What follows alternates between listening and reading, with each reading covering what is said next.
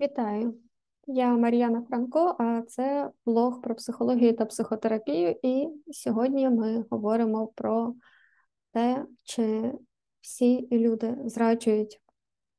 Адже питання зради це те питання, про яке говорять хіба пошепки в кабінеті психотерапевта або не говорять взагалі.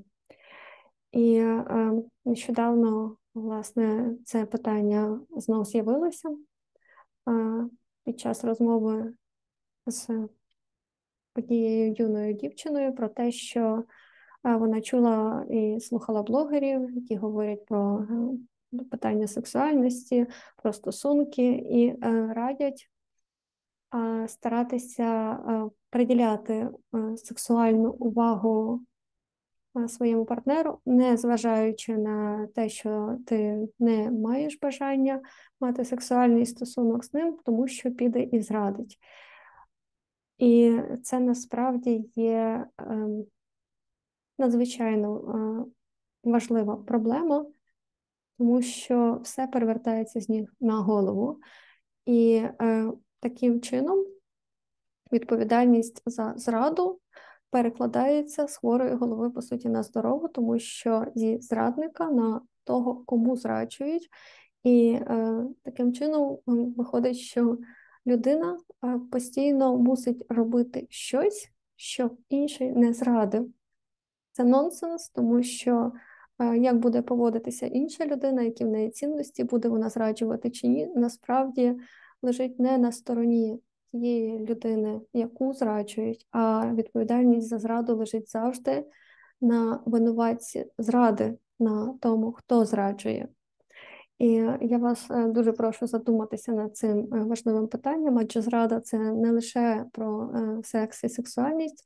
Зрада буває емоційна, зрада буває моральна, людина може зрадити вашу довіру, і це йдеться власне про неї тоді, а не про те, що ви е, занадто довірлива людина і ви робите щось не так. На тому, хто, по суті, скористався вашою довірою. І якщо більш е, так широко подивитися на питання зради з більш наукової точки зору, статистичної точки зору, то я пам'ятаю, що ми, коли вивчали психотерапію пар, тобто, знову ж таки, е, схемотерапія для пар була. І наш е, лектор, наш спікер, це був Екхард Родігер, дуже прекрасний психотерапевт німецький, який працює з парами. Він нам приводив статистику. Власне, зрад, яку він зібрав по всьому світу. Ну, правда, не по всьому. Це були Штати, Сполучені Штати і Європа, європейську статистику. Про східні країни я вам не скажу.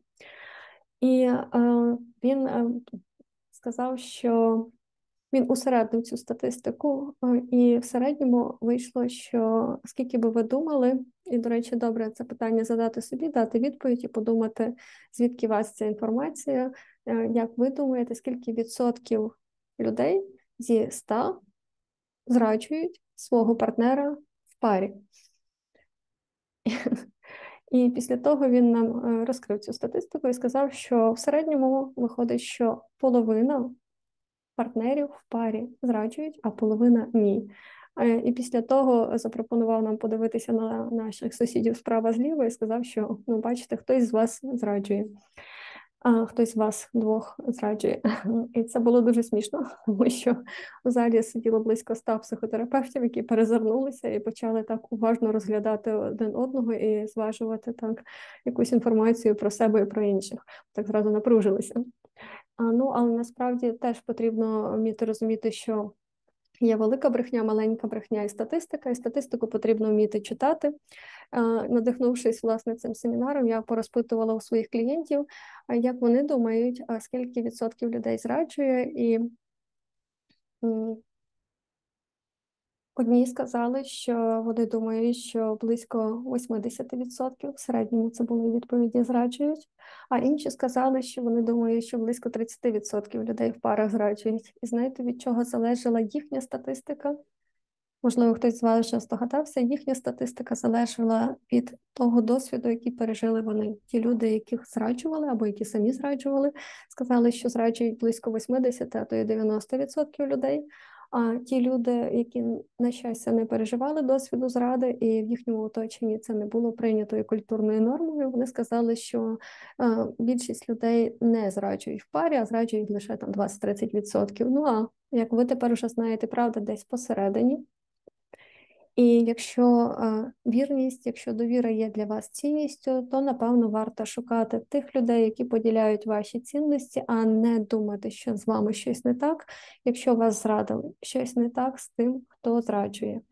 І причину потрібно шукати насправді в цінностях, а не в чомусь іншому. Якщо тема важлива для вас і цікава для вас, залишайте свої коментарі. Ми ще повернемося до цієї теми, якщо вона важлива і в контексті сексуальної зради. А поки що майте гарний день, ціннісних людей навколо, і все у вас тоді буде добре. Бережіть себе, слава Україні!